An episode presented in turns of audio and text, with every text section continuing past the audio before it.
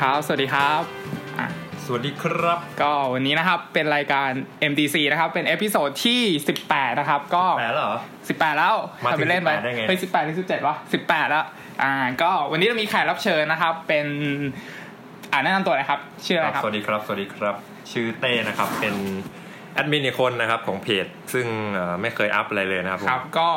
อันนี้คือเพื่อนเต้นะครับเป็นเพื่อนที่เรียนจบมาจากคณะวิทย์มหิดลนะครับเรียนฟิสิกส์ด้วยกันแล้วก็อันนี้ถือว่าเป็นโฟลเดอร์ในการก่อตั้งเพจ Movie Delight Club นะครับก็ทุกวันนี้ก็ยังสิงอยู่ในเพจเป็นแอดมินอยู่ใน Movie Delight Club นะครับก็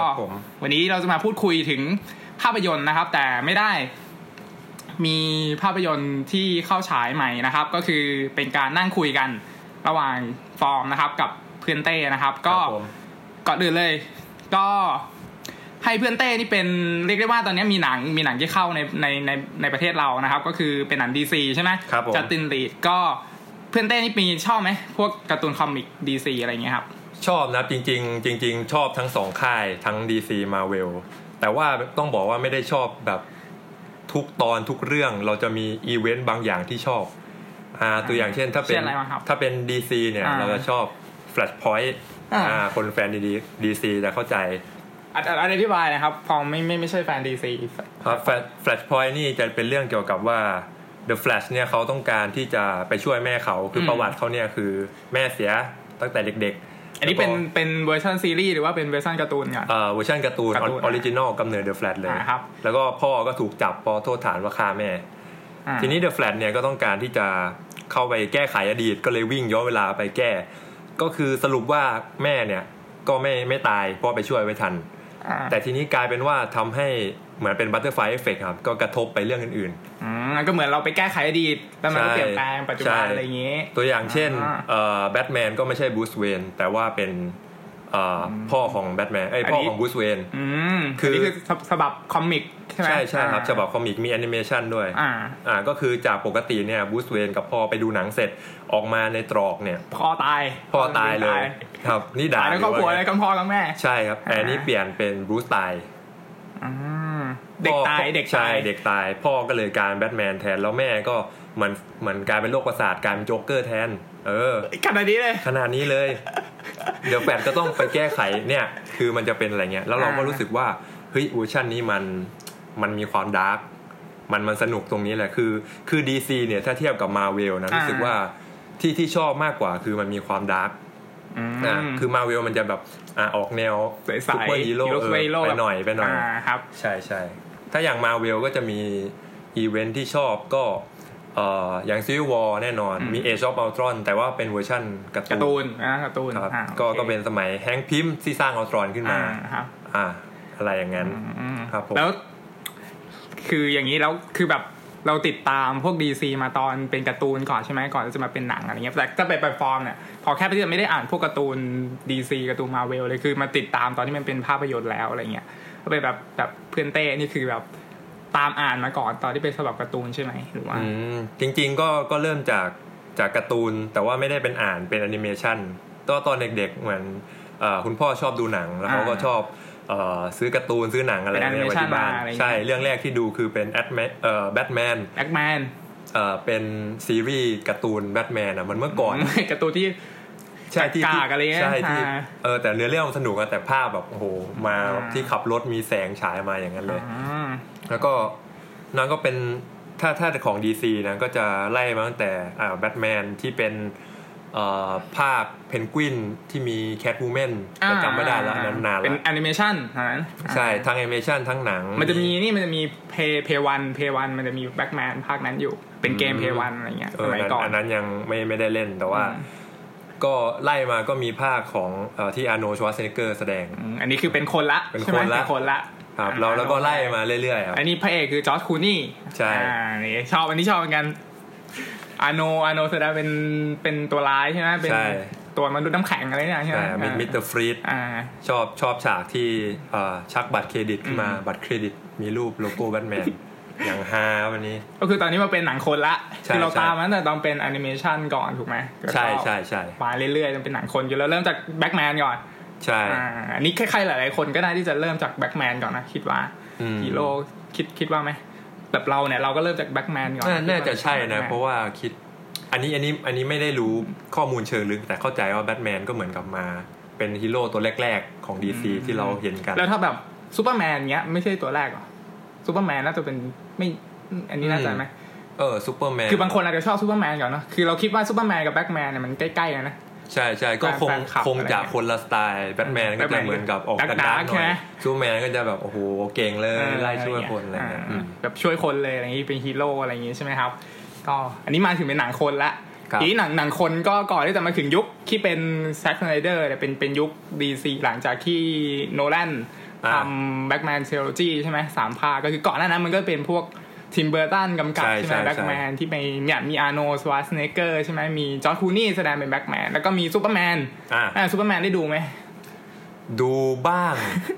แต่คือโดยส่วนตัวเนี่ยไม่ได้ชอบซูเปอร์แมนระดับเราดูได้คือดูภาคที่มันไม่ได้เก่ามากจำชื่อนักแสดงไม่ได้คือเป็นภาคที่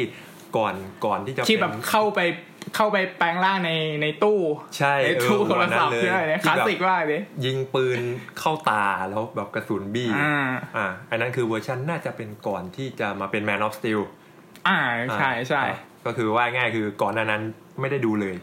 ยุคปีประมาณปีเท่าไหร่นะจำเลขไม่ได้ละ107เท่าไหร่ละ1197อะไรอย่างอีกตัวนั้นก็คือเป็นซูเปอร์แมนเข้าไปในตู้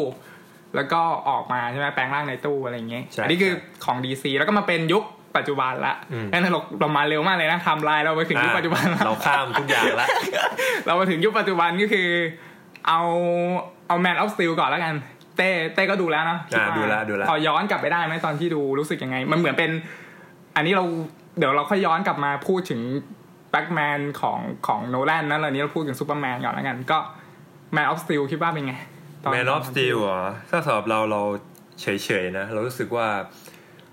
คือหนึ่งเนี่ยสไตล์ของแซ็ค สไนเดอร์เนี่ยมันแน่นอนแล้วมันมืดมนๆคือเป็นคนที่ชอบหนังแนวดาร์กๆนะแต่ว่าไม่ได้ดาร์กด้วยภาพ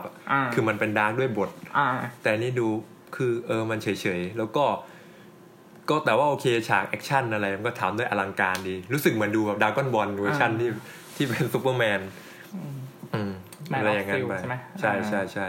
คือภาพคล้ายๆเหมือนพวก300ใช่ไหมตอนที่แซ็ค สไนเดอร์โอ้300เลยภาพอย่างนั้นบวกดราก้อนบอลบวกดราก้อนบอลเนี่ยนี่คือคำนิยามของ Man of Steel เสร็จแล้วก็มาเป็นอะไรนะจัดขัดจาก Man of Steel เป็นอะไรครับเป็นพี่บอกว่าเป็นก็มันมี Man of Steel ภาค2ใช่ไหมมันมีภาค 2มาเป็นแบ็คแมนมาครับซูเปอร์แมนแบ็คแมน vs ซูเปอร์แมนโอ้แสดงว่าเนี่ยมันไม่น่าจดจำไงล้อเล่นเอ้ยแต่ก่อนหน้านั้นมันจะมีที่รวมตัวร้ายอ่ะ Suicide Squad นี่มาก่อนใช่มั้ยอันนั้นเราข้ามไปมันเป็นไงอันนั้นข้ามไปถือว่าคือจริงๆอ่ะคาดหวังมากเพราะว่าเรามีโอกาสได้ดูแอนิเมชั่นก่อนมีเวอร์ชั่นที่สู้กับ Suicide Squad รู้สึกว่าเฮ้ยมันสนุกมากแต่ละตัวมีแบบคาแรคเตอร์ทำได้ดีมากแต่ว่าพอเป็นหนังเนี่ยอีกเรื่องหนึ่งอันนี้รู้สึกว่าแต่ละคนเนี่ยบทมันเร็วมันอินโทรเร็วแล้วก็มันเขาพยายามทำให้เหมือนคอมิกไปเราว่าจุดนั้นนะคือจุดที่ไม่ดีเหมือนกับสมมติถ้าเป็นหนังนะก็คือคิดว่าบทมันควรจะออกไปในแนวหนังนี่ออกไหมอันนั้นแต่อินโทรเปิดมาทีละตัวไล่ไปแล้วว่าตัวร้ายมันก็ง่อยๆเหมือนเอาตัวร้ายมารวมกันเนาะพอยต์ของมันก็คือเอาตัวร้ายมาให้เป็นฮีโร่ใช่มั้ยใช่แต่ละตัวก็แสดงพลังออกมาไม่ได้สุดอะไรเท่าไหร่ฮาร์ลีควินใช้ไอ้กระบอกไอ้ไม้เบสบอลสู้เอเลี่ยนมันสู้ได้ยังไงวะอะไรอย่างเงี้ยแบบหลายๆอย่างเนาะถัดจากนั้นก็เป็นแบทแมน vs ซูเปอร์แมนใช่ว่าอันนี้เป็นไงอันนั้นโอ้โหชอบฉากแอคชั่นก่อนเลยรู้สึกว่าฉากแอคชั่นมันคล้ายๆมีความเหมือนเกมอยู่คือเตะคนกระเด็นแต่นั้นก็มันมีแบทแมนฆ่าคนด้วยใช่ไหมมันแอบมีแต่นั้นนะโอเคคือรู้สึกชอบเกือบทุกอย่างยกเว้นตอนนั่นแหละทุกคนคงรู้กันนะอย่างนี้สปอยได้แล้วมันสปอยได้แล้วเนี่ยมันหลายปีได้เนี่ยมาท่าทำไมนายพูดชื่อนั้นโลอิสเลนนึกถึงแบบฉากใช่ไหมโลอิสเลนสไลด์มาตบไหล่นั่นแม่เขานี่คือแบบว่าฮาแบบจบแบบทั้งเรื่องนี่คือจำได้แค่ฉากนั้นอันนี้ก็แซ็ค สไนเดอร์กำกับใช่แซ็ค สไนเดอร์คือแซ็ค สไนเดอร์เหมือนแบบเป็น เป็นผู้เปิดทางให้มาสู่ DC ยุคปัจจุบันนะครับเปิดจักรวาล DC แล้วก็หลังจากนั้นเป็น Wonder Woman เป็นไง Wonder Woman Wonder Woman เราชอบนะเราชอบมากรู้สึกว่าเกากระดอดเนี่ยเขาถ่ายทอดความเป็นแบบซูเปอร์วูแมนจริงๆแล้วเทียบกับฉบับการ์ตูนเป็นไงมันได้อ่านมั้ยถ้าเทียบกับการ์ตูนคิดว่าก็คล้ายๆกันนะหมายถึงในด้านพลังด้านการใช้อุปกรณ์หรือว่าความสามารถอะไรเงี้ยคิดว่าคือแต่ว่าถ้าดูในการ์ตูนเนี่ยต้องยอมรับว่าแบบ Wonder Woman เราก็ไม่ได้สนใจคือสมมุติถ้านับเกรดฮีโร่อะไรเงี้ยคือของฝั่ง DC นี่ Wonder Woman น่าจะอยู่เกรดไหนวัดถึงแบบระดับความสำคัญของค่ายอะไรเงี้ยโอ้ถ้าความสำคัญเนี่ยต้องแบบท็อปเลยอันดับตัวท็อปเลยใช่ไหมใช่ตัวท็อปแล้วก็มีซูเปอร์แมนวันเดอร์วูแมนแบทแมนเนี่ยคือท็อปพวกอื่นก็คือเหมือนลองๆมาไอ้นี่มันมีก่อนอันนี้ก่อนจะมาเป็นยุคนี้กันเดี๋ยวเราย้อนกลับไปนิดนึงนะมันมีนี่ Green Lantern ใช่ไหมอันนี้พูดนิดนึงได้ไหมได้ก็อันนี้คนที่ไม่ได้อันนี้ของฟอร์มนะคือฟอร์มเนี่ยไม่ได้ติดตามนี่เป็นคอมิกไม่ได้อะไรเลยครับนี่ก็มีGreen Lanternอันนี้จำได้นะไอใช่ไหมเป็นไงGreen Lanternอันนี้ก็ DC ใช่ไหม DC เป็นฮีโร่ DC ใช่ไหมใช่ก็แต่ว่าในเวอร์ชั่นการ์ตูนเนี่ยก็ไม่ค่อยได้ติดตาม Green Lantern เท่าไหร่เพราะว่าคือรู้สึกว่ามันไม่ค่อยมีความสำคัญอะไรหมายถึงว่าไม่ได้หมายถึงถ้าเป็นตัวท็อปของค่าย DC ไม่คือเขาก็ดันให้มันท็อปแหละแต่ว่าแบบมันดูไม่มีอะไรมันใส่แหวนแล้วก็มีพลังเนื้อแหวนให้พลังแต่นึกถึงในความเป็นจริงไงไม่มีผู้ชายคนไหนใส่แหวนแล้วมีพลังGreen Lantern ใช่มั้ยคิดว่าGreen Lanternจะมีโอกาสกลับมาอยู่ในจักรวาล DC มั้ยโอ้มีกลับเอามารีเมคมันต้องมีเพราะว่าคือตอนนี้มันยังไม่ครบใช่มั้ยใช่ Justice League เนี่ยมันต้องมี Green Lantern มันมี Martian Manhunter มีอะไรหลายตัวใช่ๆก็อันนี้ Wonder Woman ละตอนนี้ก็มานี่ไอ้ Justice League ละไปดูมาแล้วใช่ไหมดูมาแล้วอันนี้น่าจะคุยได้แล้วเนาะมันพามาหลายสัปดาห์แล้วคิดว่าเป็นไงบ้าง Justice League เหรอสมมุติเต้เนี่ยเป็นแฟนที่แบบอ่านคอมิกมาตั้งแต่เด็กใช่ไหมรู้สึกดีใจไหมที่แบบมันได้มาเป็น Justice League เป็นหนังเป็นคนอะไรเงี้ยดีใจรู้สึกว่าคาดหวังไว้มาก นี่แหละนี่เป็นข้อเสียมากๆเพราะว่าเราชอบคอมิกมากก็เลยคาดหวังว่าเอ้ยแต่ว่าก็มีคนบอกหลายคนว่าอย่าไปหวังเพราะว่าได้ยินว่ามีพ่วงกับ2คนใช่ไหมคือแซ็กไนเดอร์กับอีกคนนึงที่เป็นอยู่ในค่าย Marvel ใช่คือแซ็กไนเดอร์ก็ถ่ายแหละแต่อีกคนเป็นคนมาตัดต่อให้มันแบบดูง่ายขึ้นมีสีสันสดใสขึ้นอะไรประมาณนี้คือตั้งแต่เรื่องเปิดเนี่ยคือรู้สึกว่าไอ้เทรลเลอร์มันดาร์กใช่ป่ะแต่ว่าเรื่องอ่ะมันออกมาแนวโทนที่มันสดขึ้นสดขึ้นฮะอันนี้คือเรื่องแสงแต่ก็ไม่ได้อะไรมากคือโอเคคือเราก็มาดูบทกันทีนี้เนี่ยในการ์ตูนเนี่ยมันค่อนข้างจะมีความดาร์กกว่านี้คือต้องยอมรับจักรวาล DC มันออกไปในแนวดาร์กแต่ว่า Justice League พูดถึงแล้วว่ามันแสดงพลังของแต่ละตัวเหมือนมันก็ยังไม่สุดเหมือนกันตัวอย่างเช่น Aquaman ไอ้ฉากที่สู้กันในอุโมงค์แล้วก็มีน้ำจะซัดมาโหมาอย่างเท่ปัก30 ปั๊บผนังกลางไอ้บาเรียกลางน้ำมากันไม่อยู่แบบนึกออกไหมมันเป็นอควาแมนแล้วอีกอย่างหนึ่งก็คือฉากแอตแลนติสที่เรารู้สึกว่ามันยังทำไม่ค่อยดีคือเข้าใจว่าเขาจะมีภาคแยกออกมาแต่นึกออกเป็นภาคเดียวนะใช่ตอนที่ตัดไปฉาก Wonder Woman เนี่ยที่เป็นเกาะอเมซอนเนี่ยเห็นไหมถ่ายดีมีคนอยู่เป็นชุมชนเป็นเมืองมีโน่นนี่นั่นแต่พอตัดแอตแลนติสแม่งมีเสาปักอยู่4ต้นแล้วก็มีตัวอะไรโง่ๆอ่ะทั้ง 2-3 ตัวใช่มั้ยคือแบบคือใช้เวลาแบบเป็นปีอ่ะทำน่าจะเราว่าน่าจะใส่ไปเป็นแบบดีเทลนิดๆอย่างๆใส่คนไม่นั่งก็ได้นะทั้งแบบ50คนก็ยังดีนะที่มี 2-3 คนใช่มั้ยให้ดูมันป้องไงกองไงที่มันสำคัญมากอะไรเงี้ยให้ดูมันเป็นแบบเมืองแอตแลนติสในตำนานหน่อยแหมแต่ว่าชอบ The Flash นะพูดถึงส่วนที่ชอบก่อนก็ชอบ The Flash คือรู้สึกว่าภาคเนี้ยมันตีความ The Flash เนี่ยไม่เหมือนกับในซีรีส์คือถึงจะมีวิ่งเร็วอะไรเหมือนกันนะแต่ในหนังเนี่ยเขาตีความว่าแบรี่เลนมันเป็นคนที่เหมือนเร็วใช่ป่ะทำให้ความคิดมันก็เร็วเข้ากับคนก็มันก็บอกว่าเข้ากับคนยากเพราะว่าบางทีมันคิดเร็วเกินอะไรอย่างเงี้ยแล้วก็ตัวฮา ในการ์ตูนจริงๆในการ์ตูนมันก็หาแต่ไม่คิดว่ามันจะหาขนาดนี้ก็โอเคอยู่ส่วนAquamanพูดไปแล้วแบทแมนก็ก็ชอบนะรู้สึกว่าเป็นอัฟเฟตเบนเนฟเฟลกเราลืมตัวไอ้นี่ไปตัวอะไรไซบอร์กคือพูดถึงไซบอร์กแล้วต้องพูดเรื่องนี้พูดกราฟิกแย่มากคือขนาดเป็นคนที่แบบดูแบบก็ช่างมันเถอะอะไรเงี้ยคือแบบเฮ้ยจะไปอะไรกับกราฟิกแต่มันแย่จริงคือไซบอร์กเนี่ยมันดูเหมือนมันลบไม่เนียนอะตรงนี้มันก็ยังเป็นเหลี่ยมเป็นอะไรซูเปอร์แมนโอ้โหคือตอนแรกดูอ่ะไอคนข้างๆอ่ะกระซิบกันทำไมปากเหมือนลิงเลยวะแกตัวอะไรซูเปอร์แมนตอนอัดคลิปตอนแรกที่เด็กไปอัดอ่ะตอนแรกดูก็แบบ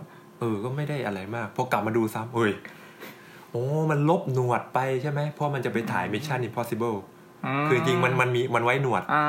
แต่เขาแบบใช้ CG ลบไป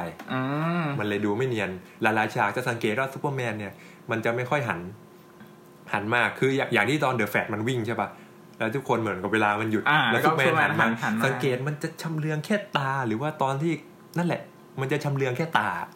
เพราะว่าหันมากไม่ได้คือในการทำกราฟิกเนี่ย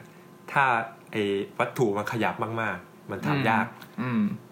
งานนั้นคือ1กราฟิกโอเคกลับมาพูดถึงที่ชอบต่อชอบซูเปอร์แมนตอนที่ฟื้นขึ้นมารู้สึกว่าโห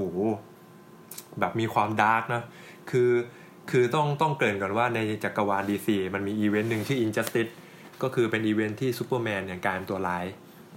ก็คือจ็อกเกอร์เนี่ยเอาแก๊สของ Scarecrow ให้ซูเปอร์แมนถ้าจำไม่ผิดทำไปเหมือนกับปั่นหัวซูเปอร์แมนว่าลูอิสเลนเนี่ยคือแฟนซูเปอร์แมนใช่ป่ะเหมือนเป็นตัวร้ายอ๋อเป็นดูมสเดย์เป็นหลอกว่าลูอิสเลนเป็นดูมสเดย์ซูเปอร์แมนก็สู้กับลูอิสเลนแล้วพาลูอิสเลนออกไปนอกอากาศเลยลูอิสเลนก็ตายซูเปอร์แมนได้สติตอนนั้นแล้วก็เหมือนซูเปอร์แมนก็มีตายสเลย์ใช่ไหมก็รู้ว่าลูอิสเลนท้องก็คือตายทั้งแม่ทั้งลูกด้วยมือตัวเองหลังจากนั้นเนี่ยซูเปอร์แมนก็จะมาจัดการโจ๊กเกอร์คือโจ๊กเกอร์มันกำลังจะโดนแบทแมนจับซูเปอร์แมนมาถึงทุกคนก็พยายามห้ามบอกว่าเฮ้ยเนี่ยนายทำนี้ไม่ได้หรอกซูเปอร์แมนมาถึงไม่รอช้าต่อยทะลุโจ๊กเกอร์ทีเดียวตายหลังจากนั้นเขาก็บอกว่าเนี่ยต่อไปเนี่ยไม่มีโอกาสให้กับคนผิดละคือคนผิดต้องได้รับการลงโทษคือตายแหละประเทศไหนที่ก่อสงครามกันนะซูเปอร์แมนไปหยุดก็เลยเป็นที่มา Injustice ก็คือซูเปอร์แมนเหมือนตั้งตัวเป็นพระเจ้าของโลกใหม่ใครทำไม่ดีก็คือไปปราบเลยใช่นี้ก็จะแบ่งเป็นสองพวกแบบชัดเจนคือพวกอยู่ฝั่งแบทแมนยังแบบไม่ฆ่าคนบำรุงคุณธรรมกับฝั่งซูเปอร์แมนก็จะมี Wonder Woman ไปร่วมด้วยคือฝั่งนี้คืออำนาจเผด็จการใครไม่ดีฆ่าทิ้งไม่มีแบบเอามาปรับทัศนคติไม่มีปรับทัศนคติแล้วก็เนี่ยพอมันอีเวนต์อย่างเงี้ยเรารู้สึกว่าเฮ้ยไอตอนที่ซูเปอร์แมนกลับมามันมีลุ้นหรือเปล่าวะที่จะมาเข้าอีเวนต์นี้คือรู้สึกว่าเคยได้ยินมันไม่เลอะเลยวะอย่างนี้อันนี้ไม่รู้นะแต่เคยได้ยินพร่ำแพร่มาว่าเขาจะทำซูเปอร์แมนชุดดำตอนแรกอะแบบไม่ได้ถอดเสื้อนะแต่ว่าแบบชุดดำมาแต่ท้ายก็ถอดเสื้อแต่โอเคคือเราเห็นพลังซูเปอร์แมนจริงๆว่าไอเนี้ยมันเก่งคือวัดระดับสเกลพลังมันควรจะเก่งประมาณเนี้ยอันนี้ก็ถือว่าทำได้ดีแต่ไอจุดติดจุดนึงนะที่ว่ารู้สึกว่ามันแปลกๆสตีเฟนวูฟคือถ้าตามประวัติเนี่ยก็คือเป็นมือขวาของดาร์กไซด์ก็เหมือนกับธานอสของฝั่ง DC ก็บอสใหญ่เลยอันนี้ก็โหเก่งไปปราบมาทั่วโลกแต่เวอร์ชั่นหนังคือรู้สึกว่าไอตอนที่มันต่อสู้มันก็ดูเก่งนะแต่ว่าพอดาบไอขวานมันหักซึ่งจริงๆขวานมันมันไม่ได้ช่วยมันอะไรเท่าไหร่คือขวานมันแค่ใครก็ตามที่โดนขวานนี้ฆ่าจะโดนเปลี่ยนเป็นไอตัวพาราเดมอนไอตัวปีศาจนั้นพอขวานหักก็ไม่มีฤทธิ์อย่างนี้เหรอนี่ก็จุดนี้รู้สึกคือตัวร้ายมันกระจอกมากรู้สึกว่าตัวร้ายมันกระจอกแล้วโอ้ยอย่างหนึ่งนี้ไม่พูดถึงไม่ได้แบทแมนใช่ป่ะไปรวบรวมคนแบบโอ้โหรวบเป็นทีมเสร็จปุ๊บเฮ้ยน่าสู้ไม่ได้เอ้ามันจะไปรวบรวมแต่แรกทำไมก็พาซูเปอร์แมนคนเดียวมาก็จบแล้วนั่นแหละรู้สึกว่าไม่ได้ไงมันต้องมีปมไงมันต้องมีปัญหาอะไรอย่างคือแบบรู้สึกว่าซูเปอร์แมนมันโกงไปก็นั่นแหละตัวร้ายกระจอกก็น่าจะมีประมาณเท่านี้นี่ตามข่าวนะล่าสุดบ็อกซ์ออฟฟิศ เหมือนจะขาดทุนนะขาดทุนเหรอพอเรื่องนี้นะJustice League เนี่ย สมมุติถ้ามันขาดทุนแล้วแบบไม่มีภาคต่อนี่รู้สึกเสียใจมั้ยไม่มีภาคต่อสมมุติเป็นรู้สึกเสียใจมั้ยเนี่ยด่าเยอะมากเลยแล้วสุดท้ายแบบไม่ทำแล้วมึงด่าเยอะอะไรเยอะยังไม่ทำแล้วอะไรเนี่ยเสียใจไหมก็เสียใจนะจริงเพราะว่ารู้สึกว่ามันมีอีกหลายตัวละครที่มันเอามาทำได้แต่ว่าก็คาดหวังว่าจะมีพุ่มกับอาจจะมีพุ่มกับคนใหม่มาตีความแบบใหม่ในการทำอย่างนั้นนะไม่รู้เหมือนกันนะค่ายก็ยึดไอ้แซ็กสไนเดอร์เนี่ยใช่คือเขาคงมองว่าแซ็กสไนเดอร์แบบสไตล์มันออกดาร์กอยู่แล้วมันน่าจะเหมาะกับจักรวาลDC แต่ว่ายังไงก็อยากจะให้มันทำอีเวนต์หลักๆเช่น Injustice Flashpoint Paradox อะไรอย่างเงี้ยอ๋อเป็นหนังถ้าตัดไปดื้อก็คงจะไม่ดีอ๋อแล้วก็ตอน End Credit โอ้โห Deathstroke ตอนแรกเห็นแบบอันนี้คือเข้าคนที่ตามคอมิกก็จะอินใช่มั้ยคือเป๊ะคือสีเป๊ะรูปร่างเป๊ะตอนถอดมาเหมือนเป๊ะคนก็เลยอาจจะแบบโหคือฮากันตรงนี้อันนี้แบบเราไม่คือฮาอะไรนะไม่ได้ตามไงไม่รู้ไอ้ตัวนี้มันคือตัวอะไรคือเห็นตอนแรกแบบมีเพื่อนข้างๆถามวิเดดพูลมาคอสโอเวอร์โอ้ยไม่ใช่อันนี้คือฮาเลยนะบอกเหมือนเดดพูลไงนะใช่คือมันชื่อวิลสันเหมือนกันเวดวิลสันกับอีกจำไม่ได้ละแล้วก็นี่แหละคือคนก็เลยเข้าใจว่าเฮ้ยไอเนี้ยไอเดสโตมันก๊อปเดดพูลหรือเปล่าไม่แต่ว่าจริงๆเดดพูลมันได้แรงบันดาลใจจากเดสโตต่างหากไอตัวนี้มันคืออะไรลองเล่าสมมติหนังยังไม่เข้าหรอกมันจะมีหรือเปล่าไม่รู้น่ะคือก็ไม่ได้รู้รายละเอียดมากแต่รู้สึกว่ามันเป็นนักฆ่าที่เก่งมากก็พอๆกับเดดช็อตใน Suicide Squad เดดช็อตไอตัวยิงปืนป่ะใช่คือมันมีคอมิกนึงที่2คนนี้เหมือนมาสู้กัน10วันไม่รู้ผลยิงกันไปคือต่างคนต่างเก่งอ่ะใช้อาวุธเก่งอันคนนึงก็ยิงไม่พลาดมาคอสโอเวอร์กันหรอไม่มันอยู่จักรวาลเดียวกันอยู่แล้วแต่แบบใช่เว้ยงงแค่จับมาสู้กัน DC อยู่ DC อยู่ใช่ๆโอเคก็อันนี้เป็น Justice League ใช่มั้ยอันนี้ฝั่ง DC ใช่มั้ยฝั่ง DC แล้ว Marvel เป็นไงวะคิดว่าโอ้ Marvel ตามมั้ย Marvel ตามมั้ยตามเป็นคอมิกมั้ยคือเหมือนสมมุติถ้าเปรียบเทียบแบบคอมิก DC กับ Marvel อันไหนมันเกิดก่อนกันน่าจะเป็น DC ป่ะซูเปอร์แมนอะไรพวกนี้ป่ะคอมิกอันนี้ไม่รู้นะเวลาอะไรเกิดก่อนแต่ว่าถ้าพูดถึงในโซนของ Marvel มันก็หนึ่งนะตัวละครเยอะกว่าแล้วก็เนื้อเรื่องแล้วว่าเนื้อเรื่องโอเคคือมันอาจจะไม่ได้ดราม่าแต่ว่ามันสนุกคืออย่างหลายๆอีเวนต์เนี่ยของ Marvel เนี่ยเรารู้สึกว่าชอบมากกว่าDC ซะด้วยซ้ำอย่างเช่นอาจจะเล่าไปแล้วใช่ Civil War ถ้าในหนังเนี่ยโอเคหลายๆคนอาจจะเคยดูแล้วแต่ว่า Civil War ในคอมิกเนี่ยรู้สึกว่ามัน Civil War ในคอมิกนี่กัปตันอเมริกาตายป่ะใช่ไหมใช่กัปตันอเมริกาตายแล้วก็แต่มันมีCivil War 2เลยนะ Civil War 2คือโทนี่สตาร์คทะเลาะกับมิสมาร์เวลก็คือเป็นเหมือนผู้นำของชิลคนใหม่อะไรเงี้ยก็พูดถึงหนังละกันเดี๋ยวคอมิกมันจะเยอะไปถ้าพูดถึงหนังเหรอเราว่าเราเริ่มชอบเลยนะตั้งแต่ย้อนไป X-Men X-Men ตอนที่เป็นยังไม่ได้อยู่ Marvel ไม่ได้อยู่ Marvel คือเรารู้ว่าอ๋อมันเป็นตัวในคอมิก Marvel รู้สึกดูแล้วชอบเด็กๆดูอะไรเงี้ยคือเราก็รู้สึกว่าเอ้ย Wolverine นะมันก็สนุกนะแต่คนอาจจะไม่ชอบดูบทดูอะไรแต่เราเป็นคนที่เราไม่ได้ดูหรอกว่าบทดีไม่ดีเราแค่อุ๊ยสนุกก็สนุกประมาณนั้นคือถ้านับไทม์ไลน์นี่ก็คือ DC มันเริ่มมาก่อนนะจากแบบพวกซุปเปอร์แมนแบทแมนอะไรอย่างงี้ถูกมั้ยใช่ๆแล้วก็ถ้าเป็นพวก Marvel ก็จะเริ่มมาจาก X-Men อะไรอย่างงี้ใช่แต่ว่า Marvel ถ้าจักรวาล Marvel จริงๆเริ่มจากที่Iron Man ใช่มั้ย Iron Man เปิดมาแล้วก็มี Hulk Incredible Hulk ที่ตอนจบตัวซูแมนแล้วไม่ใช่ Iron Man ไปเจอไอ้กับชื่ออะไรนะกัปตันรอสที่เป็นพ่อของนางเอกใช่ป่ะที่คือจริงๆในคอมิกเนี่ยตัวเนี้ยเป็นเรดฮักแต่ในการ์ตูนในหนังเนี่ยยังไม่ได้พูดถึงก็คือเริ่มจากจักรวาลเนี่ยตั้งแต่ตรงนั้นแล้วก็ไล่มาต้นมาเลยเปิดมาโหอันนี้ชอบอันนี้ต้องบอกว่าเป็นเหมือนจุดประกายให้เราอยากเรียนฟิสิกส์ตลกมากคือไปดูประวัติไงจบฟิสิกส์ MIT เราแบบโหรวยเก่งเรียนตามแม่มเลยทุกวันนี้ยังไงครับรวยแล้วทุกวันนี้รวยแล้วทุกวันนี้กินข้ามไปอย่าไปพูดถึง พูดละอายก็ก็เริ่มมาจาก Iron Man นะก็คือทุกคนน่าจะเริ่มมาจากเดียวกันเนาะคนที่ดูมูฟวี่นะน่าจะเริ่มจาก Iron Man เราก็เริ่มจาก Iron Man แล้วก็เราคิดว่าข้อได้เปรียบของ Marvel คือมันมีระยะเวลาในการเปิดจักรวาลเนี่ยค่อนข้างที่จะนานถูกไหมใช่ใช่อันนี้จริงก็ต้องเห็นใจนะใช่ค่อยๆเปิดมาแต่ละตัวคือ Justice League เนี่ยมันรวมก่อนแล้วค่อยไปทำภาคแยกมันเลยมีเวลาปูตัวละครน้อยเนาะอันนี้ก็ต้องรู้เรื่องใครเป็นใครมาจากไหนแต่ของก็มันเหมือนแบบใครเริ่มก่อนได้เปรียบมั้ยคิดงี้มั้ยแบบใครเริ่มก่อนได้เปรียบตามหลังก็ลำบากหน่อยอะไรเงี้ยใช่แล้วตามหลังแบบต้องการที่ฉีกไงเป็นดาร์กอะไรเงี้ยก็ยากนิดนึงเพราะคนแบบติดแบบ Marvel แล้วใช่มั้ยติดแบบ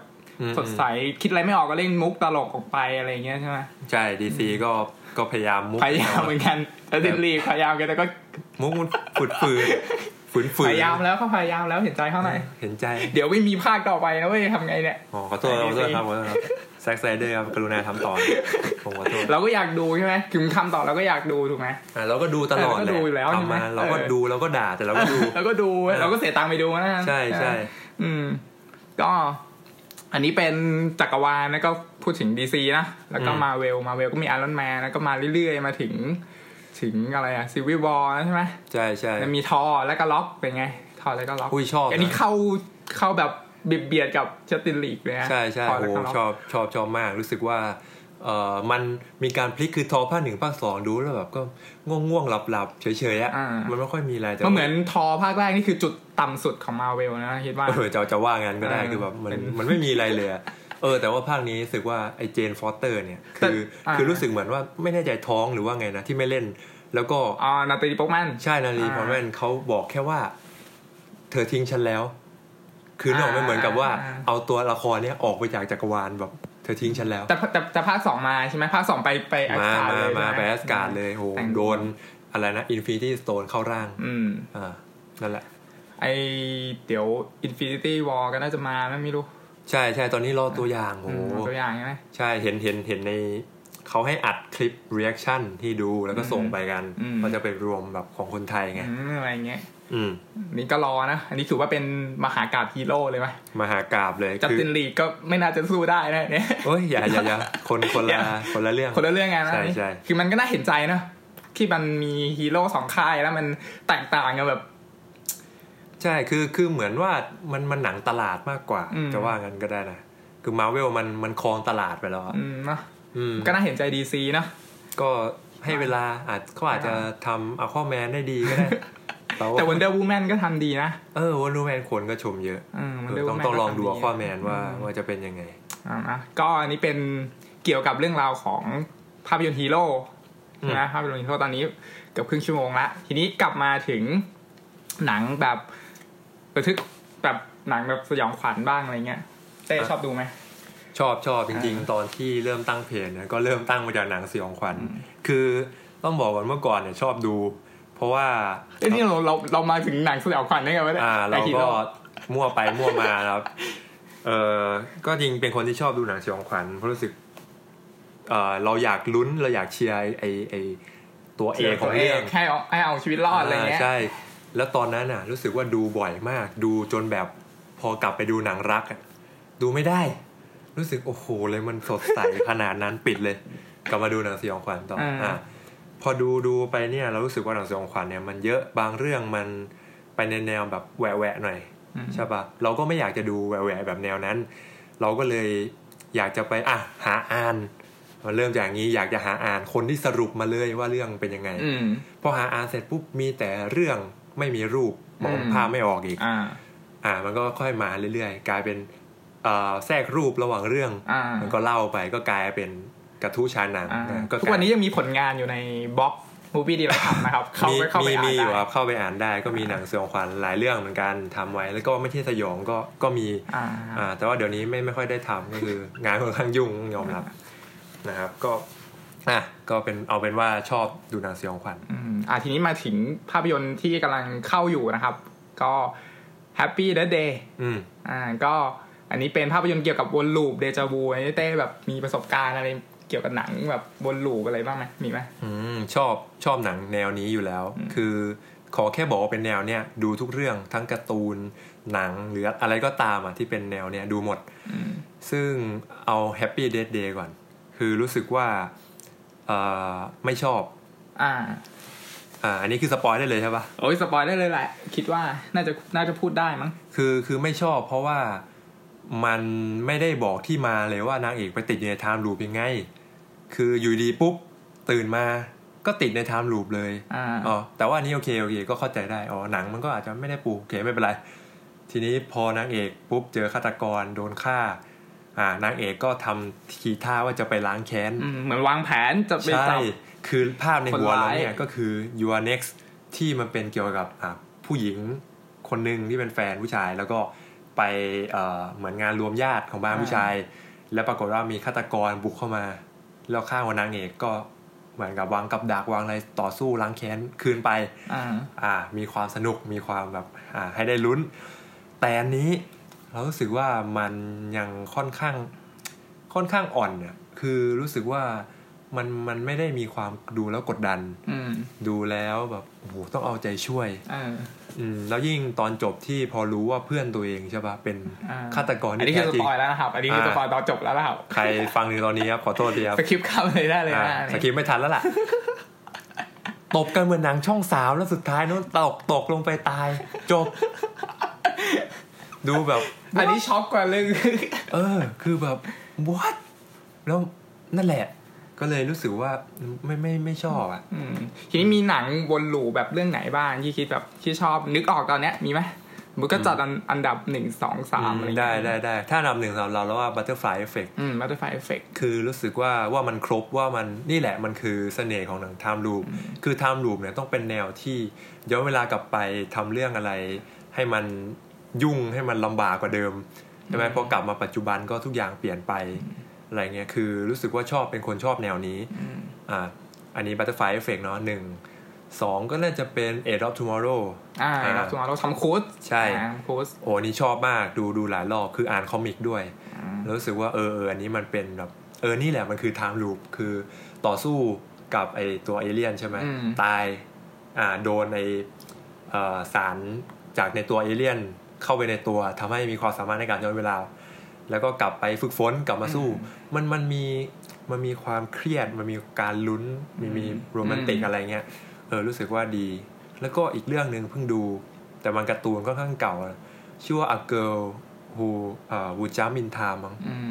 หรือ Who Leap in Time ไม่แน่ใจก็เป็นผู้หญิงการ์ตูนมั้ยใช่เป็นการ์ตูนก็คือเด็กสาวนักเรียนคนหนึ่งไปเจอเหมือนกับเป็นไทม์แมชชีนเล็กๆเป็นเหมือนเหรียญหรืออะไรเนี่ยแล้วก็มีความสามารถในการเหมือนแบบพอผู้หญิงคนนี้กระโดดเข้าไปมันก็จะเหมือนจั๊มข้ามเวลาไปในอดีตนิดนึงชั่วโมง2ชั่วโมงวันนึงอะไรอย่างเงี้ยนั้นก็ออกเป็นแนวโรแมนติกหน่อยๆขมๆนิดๆก็สนุกดีเท่าที่นึกออกน่าจะมีประมาณ3เรื่องมันจะมีนี่เข้าหนังของต้อมยุทธเลิศอ่ะดอกฟ้าหมาแจ๊สอะไรทุกอย่างอ่ะดอกฟ้าหมาแจ๊สย้อนเวลาเหมือนกันโอ้โหดูตัวอย่างแล้วเหมือนคำศัลยกรรมเลยที่ย้อนเวลากลับไปอันนี้น่าสนใจเดี๋ยวไปดูคือปกติต้องบอกกันไม่ค่อยได้ดูหนังไทยไม่ใช่ว่าไม่สนับสนุนนะแต่แบบมันเปลืองเงินนะคือบางเรื่องเนี่ยที่แบบดีจริงอย่างแฟนเดย์ยอมรับว่าแบบดูร้องไห้ในโรงหนังคืออย่างเนี้ยโอเคเสียตังค์แล้วรู้สึกว่าคุ้มแต่ว่าเรื่องหลังๆมาแบบเฮ้ยมันเปลืองเงินนะมีไหมหนังไทยเรื่องไหนแบบที่รู้สึกว่าเปลืองเงินอะไรเงี้ยไม่อยากพูดใช่ไหมมันเยอะพูดไม่ถูกเดี๋ยวเขามาตามจับเราทำไงนี่ชักสไนเดอร์ฟังอยู่เนี่ยฟังไทยออกป่ะเนี่ยชักสไนเดอร์ฟังไทยไม่ออกไงพี่ต้อมฟังออกข้ามไปแล้วกันข้ามไปก็มีเรื่องอะไรอีกไหมเท่านึกออกไม่ค่อยมีนะเรื่องอื่นแล้วว่าก็เฉยๆลูปเปอร์เหรอลูปเปอร์ก็ไอ้นี่บูธวินลิสใช่ไหมใช่บูธวินลิสกับอีกตัวที่เล่นเป็นโรบินนะชื่ออะไรนะจำชื่อไม่ได้ตอนแรกดูหน้าคนนั้นนะหน้ามัน CG มาหรือเปล่าคือหน้าในหนังมันหน้าไม่เหมือนคนเลยมันเหมือนโดน CG อันนี้ก็เรื่องนึงก็มี Predestination ใช่ป่ะมีเรื่องอะไรอีกนะจำไม่ได้มันเป็นหนังที่เก่ามากที่เหมือนกับว่า มันก็มีแนวฆาตกรนี่แหละแล้วพระเอกก็มันหนีไปในศูนย์วิจัยที่คล้ายประภาคารแล้วก็ก็ย้อนเวลากลับไปอะไรเงี้ยแต่นั้นไม่ค่อยสนุกผ่านไปแล้วกัน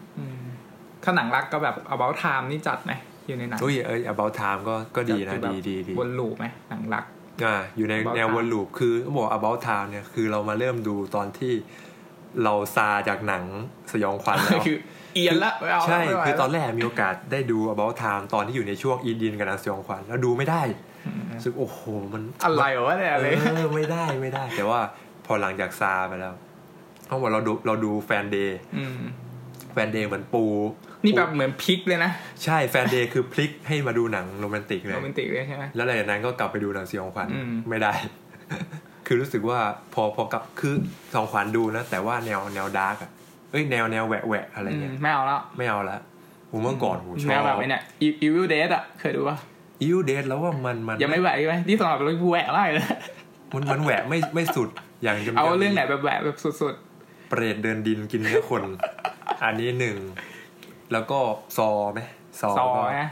มีหลายภาคไงเดี๋ยวภาคใหม่จะเข้าแล้วเนี่ยอันนี้คือดูแน่นอนคือซอเนี่ยดูทุกภาคดูแบบดูหลายรอบด้วยดูแบบตีความดูแบบ seriously เดี๋ยวนี้ไว้เทปหน้าดีกว่าเดี๋ยวพูดถึงซอเดี๋ยวร้อยมันเข้าก่อนใช่ไหมเดี๋ยวไปดูภาคใหม่แล้วก็มาพูดถึงวิวัฒนาการของซอใช่ไหมเหมือนเราตอนพูดใช่หนังดีมีอะไรอีกไหมสยองขวัญจำชื่อเรื่องไม่ได้แต่ว่ามีอยู่ใน Movie Delight Club ในบล็อกนี่ให้คนไปดูไงเป็นหนังที่เกี่ยวกับว่าพระเอกเหมือนกับเป็นหน่วยสืบราชการลับหนังเกาหลีแฟนพระเอกเนี่ยโดนฆาตกรต่อเนื่องฆ่าอีวิวอะไรอย่างมั้ยใช่แบบโหดล่าเถื่อนล่าดิบอะไรเนี่ยแล้วก็ที่พระเอกที่แสดง G.I. Joe ป่ะใช่เป็นคนไอตัวสีขาวอ่ะตัวสีขาวใช่จำชื่อไม่ได้นั่นแหละคือเรื่องนี้มีการเหมือนกับเฉือนคมกันระหว่างพระเอกกับตัวฆาตกรคือพระเอกเนี่ยมันก็จับฆาตกรมาได้มันก็ทรมานต่างๆนานาแต่มันไม่อยากฆ่าเพราะมันอยากให้รู้สึกเจ็บปวดมากที่สุดแล้วมันก็ปล่อยไปแล้วก็ล่าไปเรื่อยอะไรเงี้ยรู้สึกว่าเรื่องนี้คือสุดต้องไปหาดูครับก็อันนี้ถ้าใครฟังอยู่นะครับอยากสนใจเรื่องไหนก็ลองไปหาดูนะครับก็นี่เป็นเรื่องราวของหนังสยองขวัญมีอะไรไหมเพื่อนเต้สยองขวัญเนาะก็นึกไม่ค่อยออกละหลักๆก็น่าจะมีเท่านี้พูดเรื่องนี้นิดนึงมันมีเรื่อง The Shallow หนังฉลามใช่The Shallow เรื่องนี้รู้สึกอยากพูดมานานละมี The Shallow แล้วก็17 Meters Down คือเราดู The Shallow นะเราไม่ได้ให้ฟีลแบบเฮ้ยอย่างนั้นชอบนะ The Shallow นะเรายังไม่ได้ดูไอ้นี่เลยว่ะไอ้17นะคือ The Shallow ไม่คือต้องยอมรับว่าชอบจออะไรอย่างงี้ใช่ป่ะคือจอเนี่ยมันอันนี้คิดว่าใครหลายๆคนน่าจะดูใช่มันถ่ายทอดว่าโอเคทะเลมันน่ากลัวแม้จะไม่เห็นฉลามสักตัวนะแต่มันดูน่ากลัวแต่ละว่าอันเนี้ยมันเหมือนกับคือฉลามก็เป็นตัวๆแหละแต่เราไม่ได้ให้ฟีลแบบน่ากลัวคือเมื่อก่อนต้องบอกว่าเราไม่ดูหนังแนวนี้เลยเพราะว่าเป็นคนที่1ไม่ชอบทะเลอยู่แล้ว2แล้วยิ่งทะเลบวกฉลามนี่ไม่ชอบเข้าไปใหญ่คูณ2คือดูแล้วจะฝันลายแต่ว่าดูนี้มันก็เฉยๆมันแปลกมันบทมันก็แปลกไปชายหาดprivate คนเดียวไปแล้วก็ชายหาดอะไรก็ไม่รู้เหมือนกับอะไรก็ไม่รู้อยู่ไหนก็ไม่รู้ไปเจออะไรอย่างเงี้ยแต่มันก็สนุกนะชอบตอนสุดท้ายที่ปลาฉลามมันตายอ่ะโอ้ลากลงไปลากลงมาปวดหัวไอ้47มีเทอร์ดาวเราก็เป็นไงคือก็ต้องเข้าใจมันเป็นแนวในสถานที่เดียวใช่ป่ะก็คืออยู่ในกรงใต้น้ำก็เฉยๆนะไม่ได้แบบลุ้นหรืออะไรเหลือจะเป็นเพราะชินชาไปแล้วก็ไม่รู้มันเคยมีหนังอยู่เรื่องไงที่เพื่อนหนังแบบเอาชีวิตรอดอะไรอย่างงี้เพื่อนเต้เคยเล่าให้ฟังที่มันไปอะไรนะอยู่บนอะไรอ่ะอ๋อเรื่องจำได้เรื่อง Frozen นั่นแหละวันนั้นคือนั่งไอ้นี่แบบมาถึงแบบหนังที่เอาชีวิตรอดไปจากเหตุการณ์ติดอยู่ในเขาเรียกอะไรไอ้สไลด์เลื่อนเหรอที่เป็นสลิงใช่สลิงแบบใช่เหมือนกระเช้าลอยฟ้าไปนั่งตอนวันที่เขาเรียกอะไรกำลังอยู่ระหว่างสลิงแต่ว่าเหมือนกับมันหมดเวลาแล้วเขาปิดตรงนั้นแต่เนี่ยมันติดอยู่บนนั้นแล้วมันติดเหมือนกับวันหยุด นักขัตฤกษ์พอดีมันติดอยู่หลายวันไม่มีใครมาช่วยต้องหาทางลงมากระโดดลงมาก็ไม่ได้มันสูงไปอะไรเงี้ยมันก็หาทางชีวิตรอดอันนั้นน่ะเราว่าก็สนุกนะมันเหมือนกับว่าสู้กับความหนาวเย็นโอเคน้ำแข็งกัดมีหมาป่าอะไรสนุกไปหาดูครับก็ตอนนี้ก็มีอะไรไหมนึกไม่ออกแล้วเก็บไว้เทปหน้าเดี๋ยวจะ2ชั่วโมงเดี๋ยวเทปหน้าเรากลับมาคุยไอ้นี่กันดีกว่าเรื่องสอนะครับก็เดี๋ยวรอให้มันเข้าก่อนนะน่าจะเข้าอาทิตย์นี้ป่ะวันพฤหัสนี้ป่ะถ้าจำไม่ผิดจิ๊กซอใช่มั้ยจิ๊กซอก็เดี๋ยวเทปหน้าก็จะมากลับมาคุยนะครับถึงภาพยนตร์เรื่องซอเราต้องอินโทรให้คนไปดูมั้ยว่าทำไมถึงควรดูเรื่องซอไงคือในมุมมองหลายคนเนี่ยมองว่าแบบมันเป็นหนังสยองขวัญนะไม่อยากดูหนังว่าจับคนมาฆ่ากันอะไรเงี้ยแหวะเชื่อแต่ว่าถ้าดูจริงเป็นหนังแนวจิตวิทยาแล้วแต่ละภาคเนี่ยมันมีความต่อกันคือเขาไม่ได้แบบเรียงแบบ1 2 3 4คือมีการสลับแบบภาค2มันเป็นจุดเริ่มต้นของภาค1หรือภาคนี้เนี่ยมันความสนุกมาอยู่ตรงนี้สมมุติว่าตัดฉากแหวะไปเลยนะมันคือความฉลาดในการสร้างเกมแต่ละเกมเนี่ยถ้าเป็นเกมของจิ๊กซอหลายคนที่ยังไม่รู้จิ๊กซอคือเป็นฆาตกรไอ้ที่ใส่หน้ากากมีรถเข็นคือเขาเคยเป็นเอนจิเนียร์แล้วก็เหมือนเป็นมะเร็งแล้วไม่แน่ใจว่าแฟนแบบแทงหรือว่าทิ้งไปไม่แน่ใจนะเขาก็เลยเหมือนคิดจะฆ่าตัวตายเสร็จปุ๊บปรากฏว่าฆ่าตายเสร็จไอ้ตัวจิ๊กซอนะไม่สำเร็จมีชีวิตรอดมาทีก็เหมือนกับปิ๊งว่าเราน่าจะมาช่วยให้คนเนี่ยได้เห็นคุณค่าของการมีชีวิตก็เลยจับคนที่เหมือนกับทำตัวไม่ดีเหลวแหลกมีปัญหาทางพวกเรานี่มีเสี่ยงไหมจะโดนจับไปไหมก็หลังจากเทปนี้ก็ไม่แน่ โดนแซ็กสไนเดอร์ตามมายิงอะไรแบบนี้นะนั่นแหละแล้วเนี่ยคือเกมเขาเนี่ยมันจะคือมันก็ดูแหวนแหละแต่ว่าถ้าเราสังเกตได้ดีๆมันจะมีวิธีการรอดแล้ววิธีการรอดมันจะสอนเราในหลายๆเรื่องอย่างเช่นความสามัคคีเดี๋ยวเล่าฉากเดียวมันมีฉากหนึ่งที่มันจะมี5คนถูกมัดติดกับเหมือนกับติดกับโซ่ถ้าคนใดคนหนึ่งวิ่งไปข้างหน้าไอ้4คนที่เหลือจะโดนลังไว้ดึงกลับไปทีเนี้ยมันจะมีกุญแจอยู่ตรงสุดทางก็คือง่ายๆคือต้องวิ่งไปให้สุดใช่แต่ว่าถ้าคนนึงวิ่งอีก4คนมันลังใช่ป่ะเนี่ยคือจริงๆมันฝึกแค่ความสามัคคีเว้ยคือผลัดกันวิ่งทุกคนก็ได้กุญแจครบทุกคนมาไขเพราะไอ้ข้างหลังมันเหมือนเป็นไอ้ใบเลื่อยปั่นหัวก็คือมันเข้ามันใกล้เรื่อยๆใช่ไหมหรือว่าไงใช่เหมือนโซ่มันจะถูกดึงเข้าไปเรื่อยๆถ้าเวลาหมดนะทีนี้ก็เป็นไงคนเรามันก็มีความเห็นแก่ตัวต่างคนก็อยากได้ทีก็วิ่งรั้งกันเองสุดท้ายก็มีคนตายหรือว่าอีกด่านนึงอีกนิดเดียวเล่านิดเดียวมีอุโมงค์คือมันจะเป็นห้องแล้วมันจะมีรูให้หลบระเบิดคือประมาณว่าเวลาหมดปุ๊บห้องนั้นจะระเบิดแต่คนที่อยู่ในรูมันอยู่ในตรงผนังเหมือนเป็นที่หลบภัยจะรอดทีนี้เนี่ยอุโมงค์มันใส่ได้2คนแต่คนมันเห็นแก่ตัวมันเข้าคนเดียวล็อกเลยก็คือมันเหลือ4คนใช่ป่ะมี3ช่องมั้งหรืออะไรเนี่ยไม่แน่ใจก็มีคนนึงตายอะไรประมาณนี้คือหนังมันสอนดีแล้วจบไม่ใช่แค่แบบแหวะอะไรใช่คือเราต้องมองข้ามแหวะไปมันดีมากมีเมสเสจข้อความที่เกี่ยวกับการใช้ชีวิตร่วมกันในสังคมแล้วทีเด็ดของมันคือตอนจบเนี่ยมีความหักมุมคือมันจะมีเพลงขึ้นคนที่เคยดูซอจะแบบเข้าใจว่าเมื่อซาวนี้ขึ้นนะแบบคนลุกมันคือจุดพีคของหนังจริงๆลองไปก็ลองกลับไปดูนะครับแต่เราเนี่ยเราก็ดูแค่ ภาคแรก2ภาค1ภาค2อะไรเงี้ยไม่ใช่แนวไหนสยองขวัญจริงๆดูทุกภาคครับก็อันนี้เป็นแขกรับเชิญของเรานะครับก็เป็นผู้ก่อตั้งเพจ Movie Delight Club ว่างั้นเลยใช่มั้ย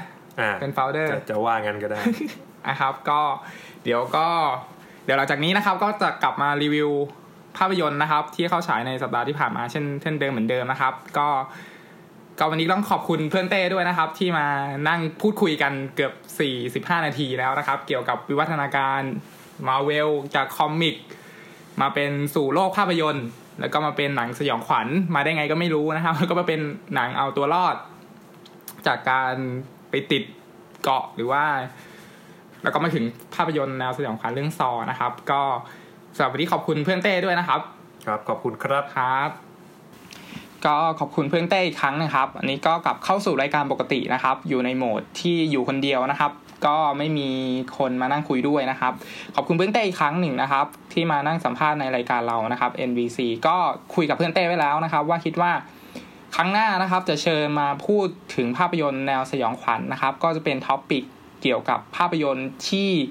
เรียกได้ว่าอยู่คนละขั้วกับความชอบของเราเลยนะครับก็คือเราไม่ค่อยชอบภาพยนตร์แบบสยองขวัญภาพยนตร์ที่แบบแหวะอะไรประมาณนี้ครับหรือว่าหนังผีเนี่ยเราจะไม่ค่อยสันทัดเท่าไหร่ก็เพื่อนเต้ในสมัยก่อนดูแต่ภาพยนตร์เรื่องพวกนี้ทั้งนั้นเลยนะครับก็เดี๋ยวครั้งหน้าจะมาพูดคุยนะครับเพราะว่าตอนนี้มีภาพยนตร์เรื่องจิ๊กซอว์ใช่ไหมครับกำลังเข้าฉายอยู่ในบ้านเราตัวเราเนี่ยก็ดูภาคนี้แล้วแหละแล้วก็ไม่ได้ดูทุกภาคนะครับคือดูแค่ภาคแรกภาค2อะไรประมาณนี้แต่ว่าเพื่อนเต้เนี่ยเรียกได้ว่าดูทุกภาคเลยนะครับก็อาจจะพูดถึงประเด็นของภาพยนตร์สยองขวัญแล้วก็รีวิวจิ๊กซอว์ไปด้วยนะครับในครั้งต่อไปถ้ามีโอกาสนะครับเดี๋ยวจะเชิญเพื่อนเต้มาอีกครั้งหนึ่งนะครับก็กลับเข้าสู่รายการปกตินะครับเอพิโซดที่18นะครับก็รีวิวภาพยนตร์ที่เข้าฉายในบ้านเราอีกเช่นเดิมนะครับสัปดาห์นี้ขอรีวิวภาพยนตร์เรื่องแอนิเมชันนะครับเรื่องโคโค่นะครับเราคิดว่าใครหลายๆคนเนี่ยไม่พลาดแล้วก็เข้าไปดูภาพยนตร์เรื่องนี้มาแล้วนะครับสำหรับเราคิดว่าเป็นภาพยนตร์แอนิเมชันที่ดีที่สุดในปีนี้เลยก็ว่าได้นะครับแล้วก็เป็นแอนิเมชันที่ไม่ควรจะพลาดในการรับชมแต่อย่างใดนะครับเพราะว่าตัวภาพยนตร์เรื่องโคโค่เนี่ยครับเต็มไปด้วยรายละเอียดทั้งงานโปรดักชันหรือว่างานดีไซน์ของตัวละครได้อย่างดีเยี่ยมมากๆเลยนะครับแล้ววิธีการเล่าของภาพยนตร์แอนิเมชันเรื่องนี้คือค่อยๆพาเราไต่ระดับไปเรื่อยๆนะครับผ่านการเดินทางตามหารากเหง้าบรรพบุรุษแล้วก็ตามหาความฝันในสิ่งที่อยากจะเป็นนะครับพร้อมทั้งยังมีสายสัมพันธ์ของคนในครอบครัวนะครับทีนี้ดำเนินเรื่องราวยังไงนะครับก็ดำเนินเรื่องราวไปท่ามกลางเสียงดนตรีแล้วก็ประเพณีวัฒนธรรมของชาวลาตินอเมริกันนะครับในเทศกาลที่เรียกว่า Day of the Dead นะครับก็เป็นเทศกาลเกี่ยวกับวันแห่งความตายใช่ไหมครับเขามีความเชื่อว่าบรรพบุรุษเนี่ยจะเดินทางข้ามสะพานมาหาลูกหลานนะครับในวันนี้นะครับก็ตัวหนังเนี่ยพาเราไปเข้าใจวัฒนธรรมรูปแบบนี้ได้อย่างลึกซึ้งกินใจนะครับเปรียบเทียบประเพณีแบบนี้ในบ้านเราก็คงจะเป็นเหมือนงานเชงเม้นนะครับประมาณนั้นเนาะถ้าใครเชื้อสายจีนใช่ไหมครับก็จะไปไหว้บรรพบุรุษกันอะไรประมาณนี้ครับก็ผนวกกับเนื้อเพลงแล้วก็ท่วงทำนองที่เราคิดว่ามันสอดประสานร้อยเรียงกันได้อย่างไพเราะนะครับตลอดทั้งเรื่องเพลงประกอบเนี่ยตัวงานนี้นะครับก็มีเพลงประกอบคล้ายๆภาพยนตร์แอนิเมชันที่เรียกได้ว่าเหมือน Frozen อะไรประมาณนี้ครับเป็นเพลงประกอบที่ทำให้เรารู้สึกว่าตัวภาพยนตร์คือมันไม่ได้คล้าย Frozen คือแบบเป็นภาพยนตร์แอนิเมชันที่เป็นมิวสิคัลครับมันคือแอนิเมชันที่มีเพลงแล้วก็ร้องมาช่วงขณะที่พอดีแล้วก็พอเหมาะแล้วก็เป็นดนตรีบวกคำร้องที่มีจุดมุ่นหมายแล้วก็แสดงออกได้ถูกจังหวะตามสถานการณ์นั้นๆนะครับคือไม่ใช่ว่าคิดจะร้องเพลงตอนไหนก็ร้องอะไรประมาณนี้ครับเพราะว่าดังนั้นแล้วเนี่ยเนื้อเพลงของภาพยนตร์เรื่องโคโค่เนี่ยมันเลยจึงตรงเข้ากับสถานการณ์ณตอนนั้นนะครับแม้ว่าภาพรวมของเรื่องราวต่างๆในโคโค่เนี่ยจะอยู่ในรูปแบบงานสำเร็จรูปหรือว่าอยู่ในรูปแบบสูตรสำเร็จตามภาพยนตร์ค่ายดิสนีย์พิกซาร์ทั่วไปนะครับก็ตัวละครคือ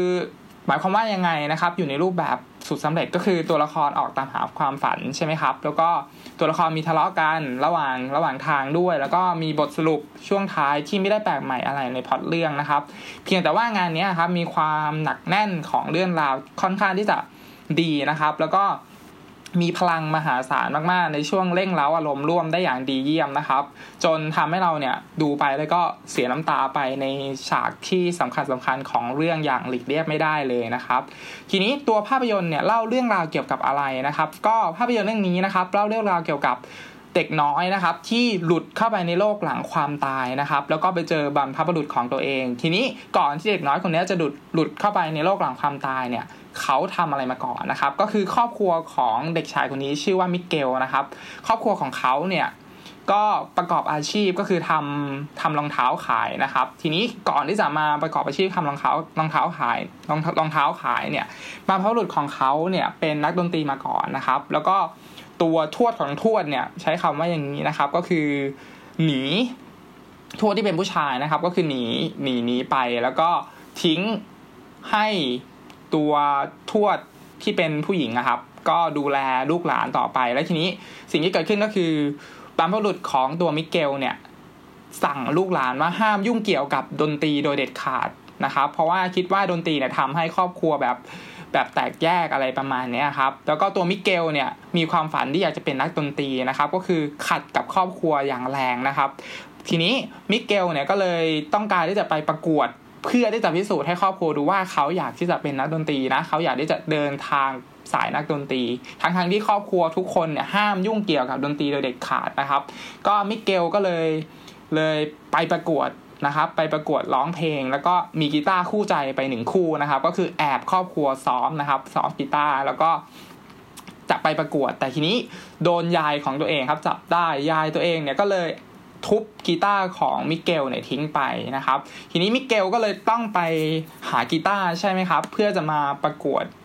งานนี้นะครับแล้วก็ต้องการที่จะชนะเพื่อจะไปบอกครอบครัวว่าเนี่ยเขาจะเป็นนักดนตรีได้นะอะไรประมาณนี้ก็เลยไปขโมยกีตาร์ของนักร้องนะครับที่โด่งดังที่สุดในโลกนะครับแล้วถือเป็นว่าเป็นคนอยู่ในบ้านเกิดของที่นี่นะครับคือโด่งดังมากนะครับก็ไปขโมยกีตาร์นะครับเสร็จแล้วก็ดีดกีตาร์จนหลุดเข้าไปในโลกหลังความตายนะครับทีนี้เรื่องราวต่อมาเนี่ยจะเป็นยังไงก็ลองเข้าไปดูนะครับในภาพยนตร์เรื่องโคโค่นะครับหรือว่าคือมันดีมากครับเราคิดว่าเป็นแอนิเมชันที่ดีที่สุดในปีนี้นะครับย้ำอีกครั้งหนึ่งก็ทีนี้เรามาพูดถึงตัวดิสนีย์แล้วก็พิกซ่านะครับคืองานเนี้ยเป็นงานของดิสนีย์กับพิกซ่านะครับก็มีภาพยนตร์แอนิเมชันหลายเรื่องที่เราคิดว่าเข้าไปอยู่ในหัวใจของใครหลายๆคนนะครับอาทิเช่น Toy Story ใช่ไหมครับภาพยนตร์เรื่อง Up ใช่ไหมครับหรือภาพยนตร์ที่ได้ที่เรียกว่าดี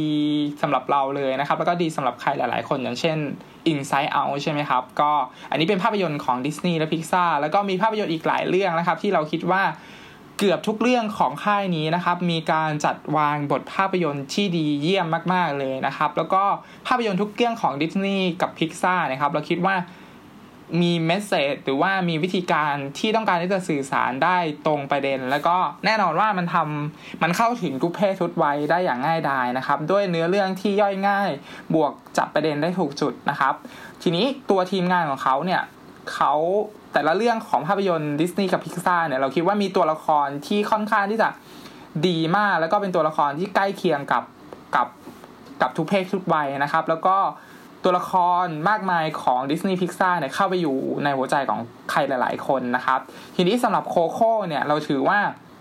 เป็นความสำเร็จอีกครั้งหนึ่งอย่างไม่ต้องสงสัยเลยนะครับแล้วก็แทบจะไม่มีข้อตำหนิใดๆเลยนะครับในครั้งนี้นะครับเราคิดว่าตัวภาพยนตร์เองเนี่ยไม่มีที่ติเลยนะครับแล้วก็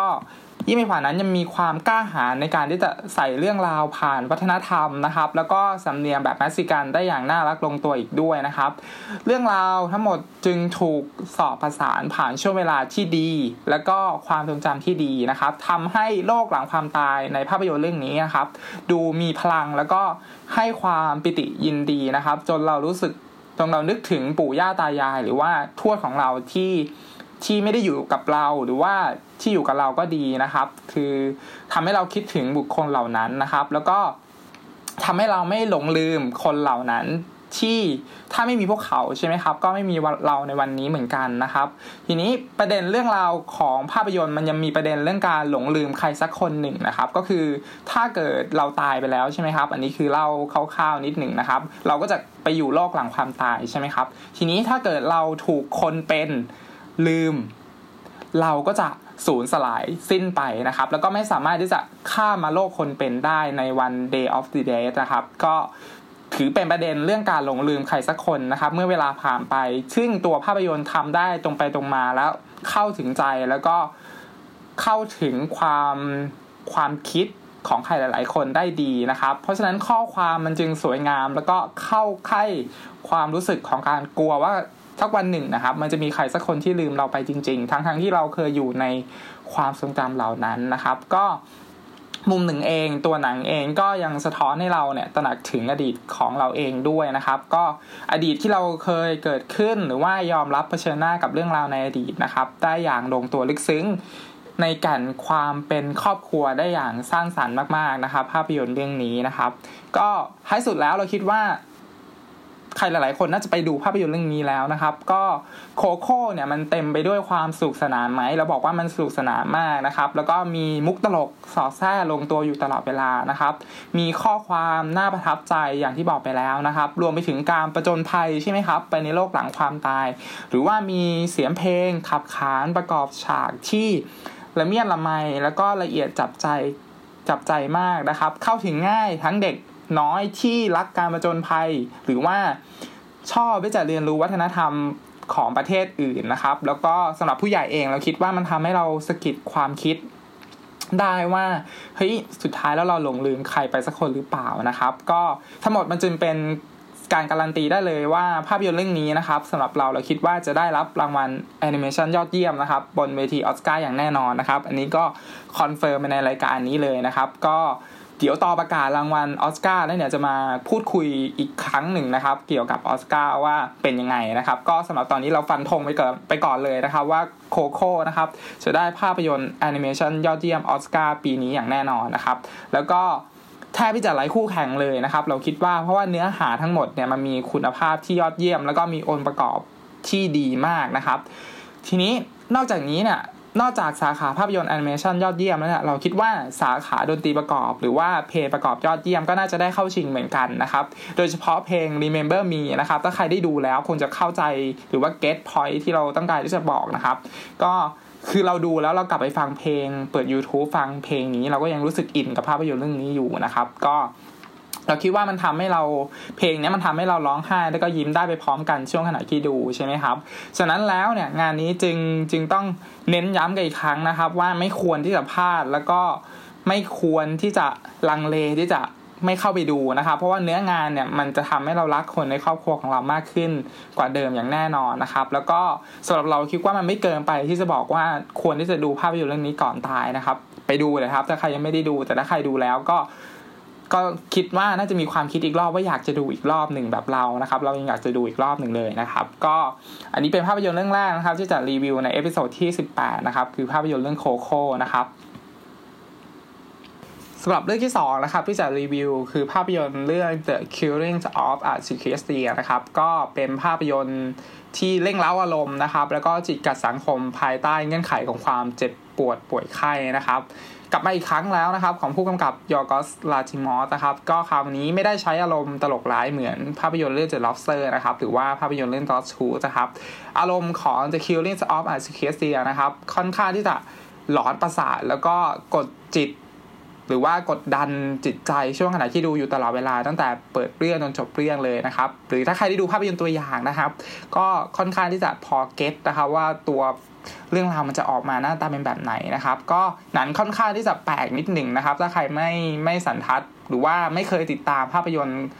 ที่ยอร์กอส ลาติมอสกำกับนะครับก็จะรู้สึกว่าเฮ้ยมันแปลกมากเลยตอนช่วงขณะที่ดูนะครับทีนี้ตัวภาพยนตร์นะครับเต็มไปด้วยความน่าสงสัยแล้วก็ความน่าสนใจนะครับในเรื่องราวที่เกิดขึ้นนะครับทั้งยังแฝงไปด้วยการเสียดสีชนชั้นทางสังคมนะครับแล้วก็ตัวละครในเรื่องเนี่ยที่รับบทโดยโคลิน แฟเรลนะครับเป็นนายแพทย์ก็คือเป็นตัวละครหลักเลยนะครับที่เป็นนายแพทย์แล้วก็มีพร้อมทุกอย่างนะครับทั้งครอบครัวฐานะทางสังคมนะครับชื่อเสียงหรือว่าการงานที่มั่นคงนะครับก็ตัวโคลิน แฟเรลนะครับที่เป็นนายแพทย์เนี่ยก็ยื่นมือนะครับไปช่วยเด็กหนุ่มคนหนึ่งที่รับบทโดยแบร์รี่ โคอีนะครับก็เป็นนักแสดงเรื่องดันเคิร์กนะครับถ้าใครได้ดูนะครับก็เป็นลูกชายของคนไข้ที่เสียชีวิตไปจากการผ่าตัดของนายแพทย์คนนี้นะครับแล้วก็ตัวโคลิน แฟเรลเนี่ยก็เข้าไปช่วยดูแลครอบครัวนี้อะไรประมาณนั้นนะครับก็ทีนี้ก็ยังมีนักแสดงคนอื่นนะครับก็มีนิโคล คิดแมนนะครับอันนี้มารับบทเป็นภรรยาของโคลิน แฟเรลนะครับทีนี้เรื่องราวมันเกิดขึ้นมาได้ไงนะครับก็คือมันมีเหตุการณ์นะครับคือลูกชายแล้วก็ลูกสาวทั้งสองของนายแพทย์เนี่ยครับล้มป่วยเป็นอัมพาตส่วนล่างนะครับอย่างไม่รู้สาเหตุจนกระทั่งเด็กหนุ่มนะครับก็คือตัวแบร์รี่ โคอีเนี่ยได้บอกถึงสาเหตุของการเกิดสิ่งประหลาดในครั้งนี้ต่อครอบครัวนายแพทย์นี้นะครับทีนี้ตัวหนังเนี่ยดัดแปลงมาจากตำนานกรีกนะครับก็คือเป็นตำนานอีฟิกซิไนอานะครับอินออรัสนะครับก็ถ้าใครลองเข้าวิกิพีเดียนะครับก็คือเราดูภาพยนตร์นี้จบแล้วก็เข้าไปหาว่าเฮ้ยสุดท้ายแล้วเนี่ยมันต้องการที่จะ มันมีประเด็นอะไรที่มันน่าสนใจนะครับก็ลองเข้าไปดูก็ได้ความว่าตัวภาพยนตร์เนี่ยครับดัดแปลงมาจากบทละครแนว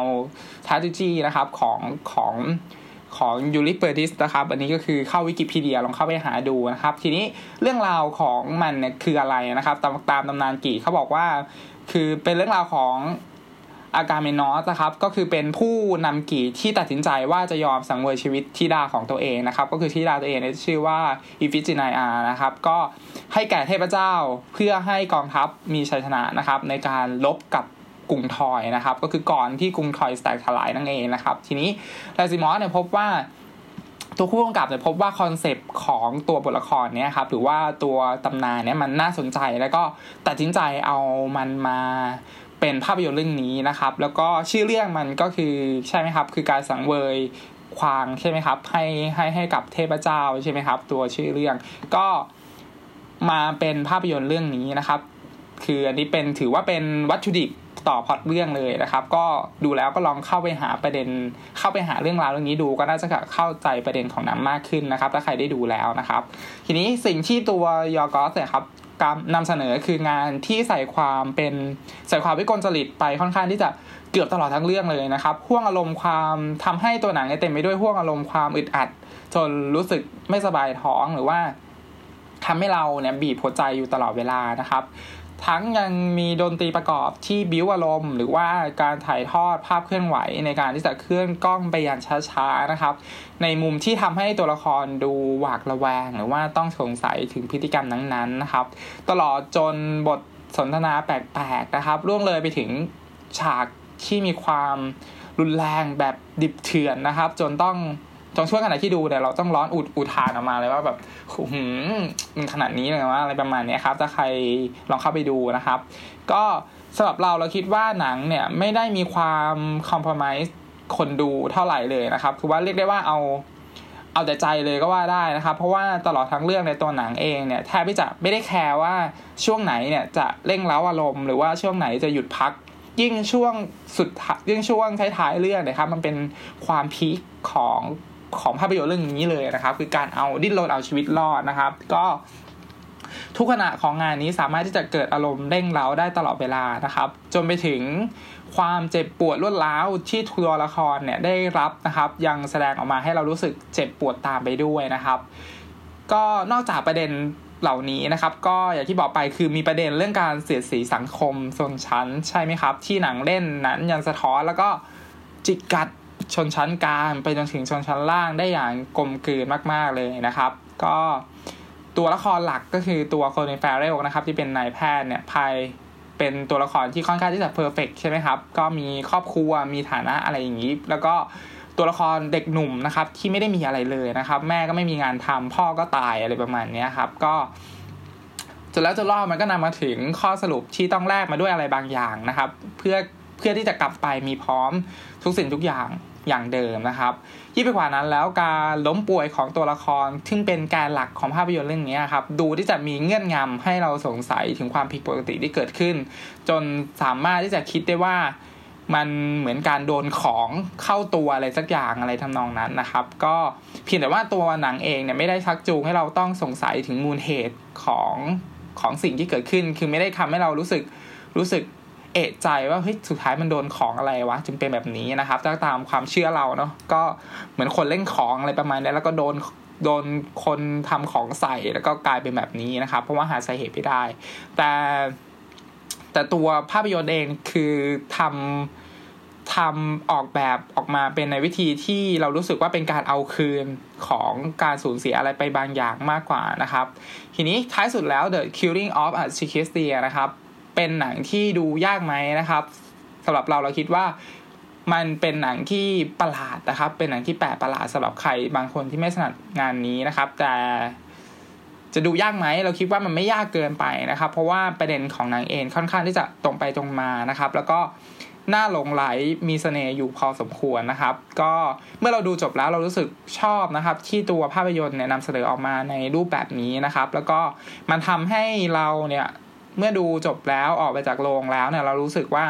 เราได้ตกผลึกชุดความคิดบางอย่างนะครับต่อพล็อตเรื่องทั้งหมดได้ขนาดหนึ่งเลยทีเดียวนะครับสำหรับภาพยนตร์เรื่องนี้นะครับ The Killing of Sacred Deer นะครับก็ย้ำกันอีกครั้งนะครับหนังอาจจะไม่เหมาะกับทุกคนนะครับเพราะว่าเป็นภาพยนตร์ที่ค่อนข้างที่จะแปลกนะครับต้องใช้สมาธิดูพอสมควรนะครับสำหรับภาพยนตร์เรื่องที่2นะครับเรื่องที่3นะครับที่จะรีวิวในสัปดาห์นี้นะครับคือภาพยนตร์เรื่อง Wind River นะครับก็กำกับโดยนะครับเทเลอร์เซอริแดนนะครับก็ตัวผู้กำกับนะครับเป็นมือเขียนบทที่เขียนภาพยนตร์มาแล้วด้วยกัน3เรื่องนะครับแต่ว่าเพิ่งมาแจ้งเกิดนะครับก็คือเป็นภาพยนตร์เรื่อง Sicario นะครับของผู้กำกับ Denis Villeneuve นะครับแล้วก็ภาพยนตร์เรื่องล่าสุดนะครับคือ Hell's or High Water นะครับก็เรื่องนี้ได้เข้าชิงด้วยนะครับก็ตัว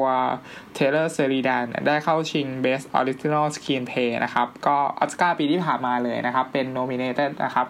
ก็เป็น nominate แต่ว่าไม่ได้นะครับส่วนภาพยนตร์เรื่องนี้ก็ผันตัวเองนะครับทั้งเขียนบทด้วยแล้วก็กำกับด้วยนะครับภาพยนตร์เรื่อง Wind River นะครับก็ตอนไปฉายที่คานนะครับก็ได้รับเสียงชื่นชมค่อนข้างที่จะเยอะนะครับแล้วก็ส่วนตัวคิดว่าน่าจะได้เข้าชิงบทภาพยนตร์ออสการ์ปีนี้เหมือนกันนะครับสำหรับภาพยนตร์ Wind River นะครับก็มีคำพูด1คำพูดนะครับที่เราชอบมากนะครับของภาพยนตร์เรื่องนี้ที่ตัวละครบอกกับ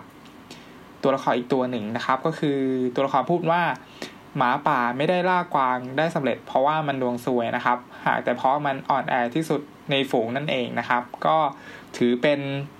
บทที่โคตรเท่เลยนะครับตอนที่ตัวละครพูดนะครับเป็นเปรียบเปรยอุปมานะครับเพราะว่าตัวภาพยนตร์เนี่ยเล่าเรื่องราวเกี่ยวกับหญิงสาวคนหนึ่งนะครับถูกฆาตกรรมนะครับแล้วก็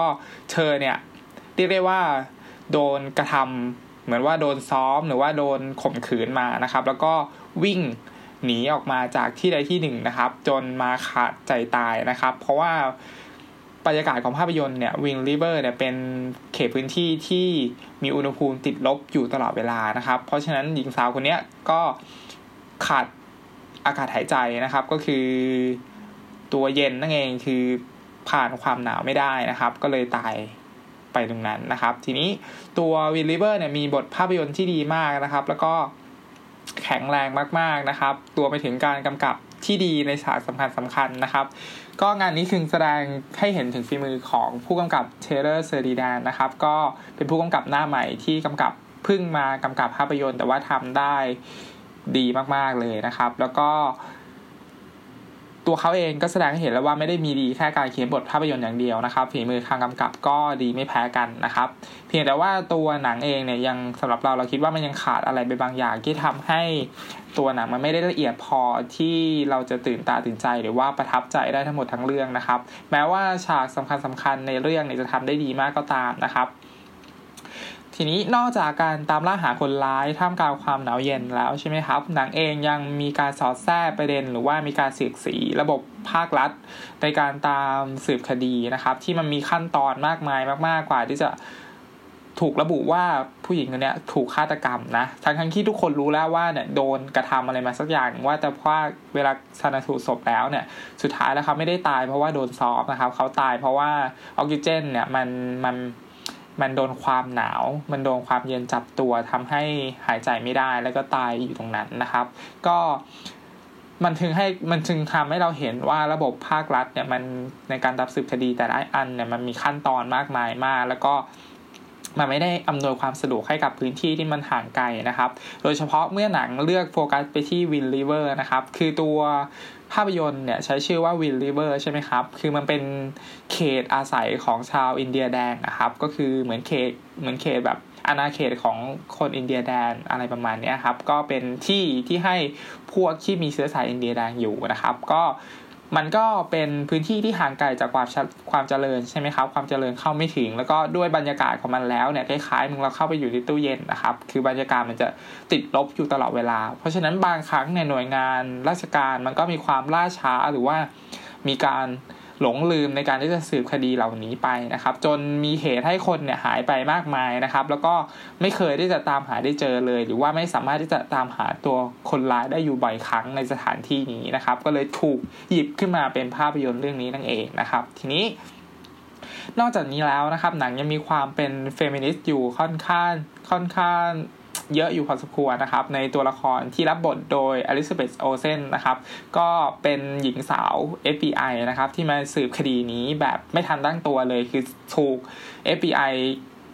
ให้งานมาเพื่อมาตามสืบคดีนี้ท่ามกลางความหนาวเย็นที่ไม่มีใครอยากมาอะไรประมาณนี้ครับแล้วก็ตามหาความยุติธรรมให้กับหญิงสาวที่โดนกระทำบางอย่างจนถึงแก่ชีวิตนะครับก็วิธีวิพากษ์ของหนังเนี่ยทำได้กลมกลืนไปกับพล็อตเรื่องตลอดเวลานะครับจนตัวละครได้ไปพบเจอแล้วก็ได้เรียนรู้ต่อเหตุการณ์ที่เกิดขึ้นไปพร้อมกันในท้ายที่สุดนะครับทีนี้สิ่งที่มันดีก็คือเราที่เป็นผู้สังเกตถูกหนังชักจูงให้กลายไปเป็นผู้สมรู้ร่วมคิดในคดีในตอนท้ายนะครับโดยอาศัยเนี่ยการตัดสลับฉากที่ค่อนข้างที่จะแยบยลมากๆแล้วก็มีฝีมือในการที่จะกำกับให้เรากลายมาเป็นผู้สมรู้ร่วมคิดได้ในตอนท้ายในช่วงที่มีการเฉลยปมของคดีทั้งหมดแล้วนะครับประกอบไปด้วยความบรรยากาศที่มัน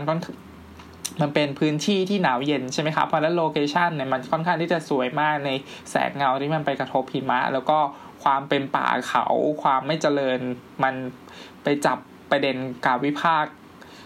ของภาพยนตร์เรื่องนี้ได้อย่างดีนะครับมันจึงทำให้เราเข้าไปมีส่วนร่วมในเหตุการณ์ได้ตลอดรอบฝั่งช่วงขณะที่ดูนะครับรวมไปถึงเสียงประกอบในฉากยิงปืนนะครับก็มีความเฉพาะเจาะจงคือมันไม่เยอะเกินไปแล้วก็ใส่มาในช่วงที่สำคัญเท่านั้นนะครับการแสดงก็ตัวละครหลักก็คือเจเรมี่เรเนอร์นะครับกับอลิซาเบธโอเซนให้ความดราม่าที่ตัวละครแบกรับไว้พร้อมทั้งตัดสินใจที่จะกระทำต่อเหตุการณ์นั้นๆค่อนข้างที่จะดีแล้วก็ขับเคลื่อนเรื่องราวไปข้างหน้าอย่างค่อยๆเป็นค่อยๆไปนะครับพร้อมทั้งพาเราไปเข้าใจตัวละครตัวนี้ครับที่ทั้งสองคนรับบทได้อย่างช้าๆแล้วก็สร้างความสัมพันธ์ก่อนที่จะถึงบทสรุปส่วนท้ายนะครับท้ายสุดแล้วแม้ว่าภาพรวมทั้งหมดของงานนี้มันจะไม่ได้ประณีตครบทุกส่วนก็ตามนะครับแต่ว่าช่วงเวลาไคลแม็กซ์ของหนังเนี่ยมันกลับมีพลังแล้วก็ทำได้สะเทือนใจต่อความรู้สึกได้ดีมากแล้วก็สมจริงสมจังมากๆนะครับดิบเถื่อนมากๆนะครับก็ถือว่าเป็นอะไรที่พร้อมไปด้วยบทภาพยนตร์ที่แข็งแรงแล้วก็มีการแสดงที่เล่นน้อยเลยได้เยอะของเจเรมี่เรเนอร์กับอลิซาเบธโอเซนนะครับองค์ประกอบแวดล้อมก็ดีนะครับภาพยนตร์เรื่องนี้ถ้าใครชอบพวกฉากโลเคชั่นแบ็คกราวด์สวยๆหิมะตกอะไรประมาณนี้ปกคลุมไปด้วยสีขาวภูเขาสวยๆอะไรประมาณนี้เรื่องนี้ก็น่าจะโอเคนะครับเพราะนั้นตัวงานมันจึงเป็นภาพยนตร์แนวเทรลเลอร์ที่ระทึกขวัญ นะครับแล้วก็ตามลุ้นไปกับตามสืบคดีนะครับที่เกิดขึ้นแล้วก็เป็นแนวเทรลเลอร์ที่ดีอีกเรื่องหนึ่งเลยนะครับสำหรับภาพยนตร์เรื่อง Wind River นะครับก็สำหรับวันนี้นะครับขอรีวิวภาพยนตร์ไว้เพียงด้วยกัน 2-3 เรื่องนะครับก็คือเรื่องแรกคือภาพยนตร์เรื่องโคโค่นะครับเป็นภาพยนตร์แอนิเมชันนะครับก็ถือได้ว่าเป็นแอนิเมชันที่ดีที่สุดในปีนี้เลยนะครับย้ำอีกครั้งว่าไม่ควรที่จะพลาดด้วยประการทั้งปวงนะครับภาพยนตร์เรื่องโคโค่นะครับส่วนเรื่องที่2ก็คือ The Killing of a Sacred Deer นะครับก็นี่เป็นภาพยนตร์